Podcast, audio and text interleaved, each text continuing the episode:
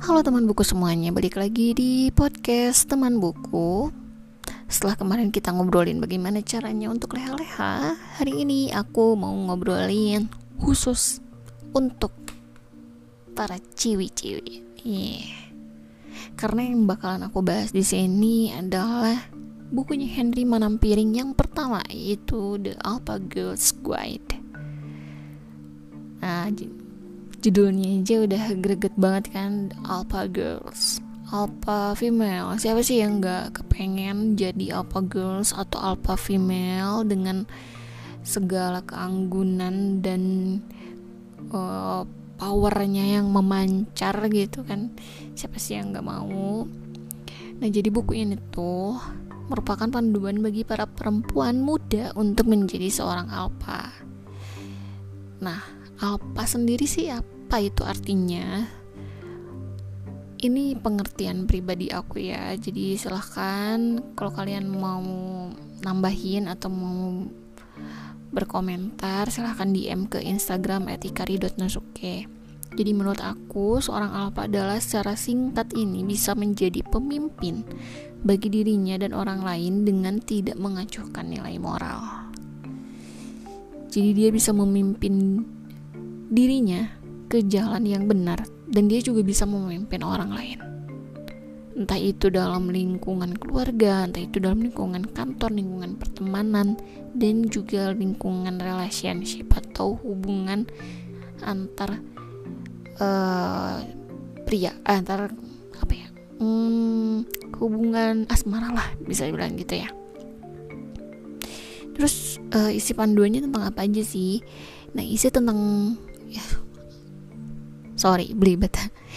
Isinya tentang panduan dalam hal masa depan, menentukan pilihan, pacar, pekerjaan, pernikahan, dan juga pertemanan.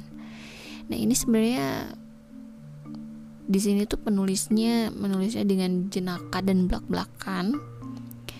Jadi perlu ditekankan ya, buku ini untuk perempuan dan penulisnya ini laki-laki. Jadi sedikit banyaknya bisa membuka pikiran para perempuan yang tadinya naif jadi lebih terbuka. Ya, termasuk aku. Karena ya aku gak ada alasan ya aku beli buku ini.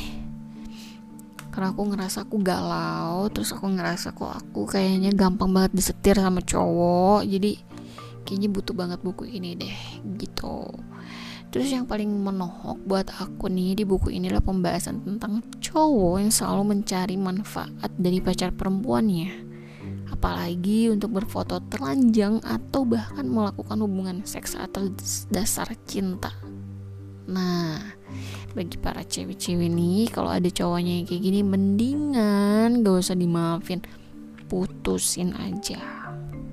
Oke, dengan alasan apapun cowok ini dilarang untuk merendahkan perempuan dengan hal seperti itu. Jadi kalau misalkan ada nih cowok kalian yang sekarang nih ada yang kayak gitu, terus kamu bantah, kok kamu kayak gitu sih, kok kamu blablabla, terus dianya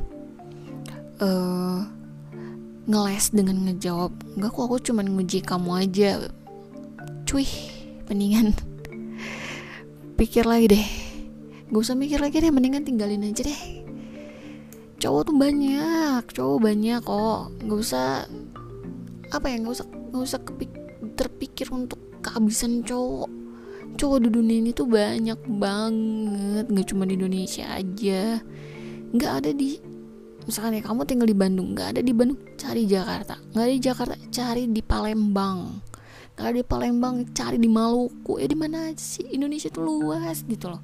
Gak ada di Indonesia, ya Singapura kayak, Malaysia kayak, Thailand kayak gitu kan, Korea kayak biar dapat opa-opa BTS ya, kayak gitu.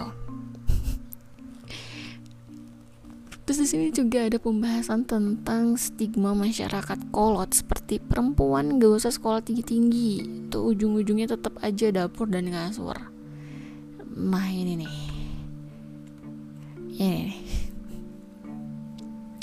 Kalau kata Om Henry nih, perempuan itu tetap harus berilmu. Kalau dia terus menggantungkan hidupnya sama laki-laki, mending kalau laki-lakinya itu bakalan setia.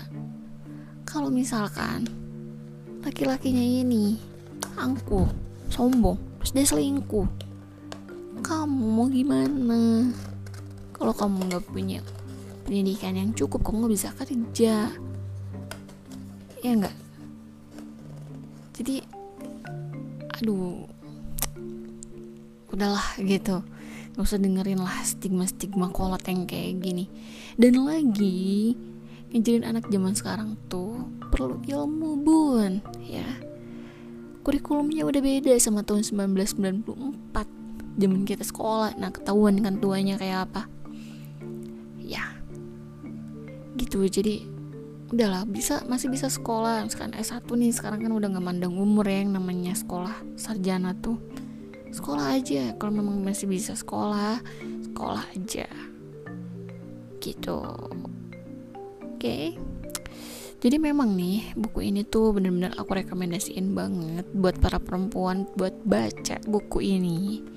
Walaupun yang udah berumah tangga, nggak cuma para gadis aja ya, ibu-ibu, emak-emak yang udah berumah tangga juga mendingan baca aja. Siapa tahu bisa jadi sebuah wawasan untuk diperkenalkan kepada anak perempuannya gitu.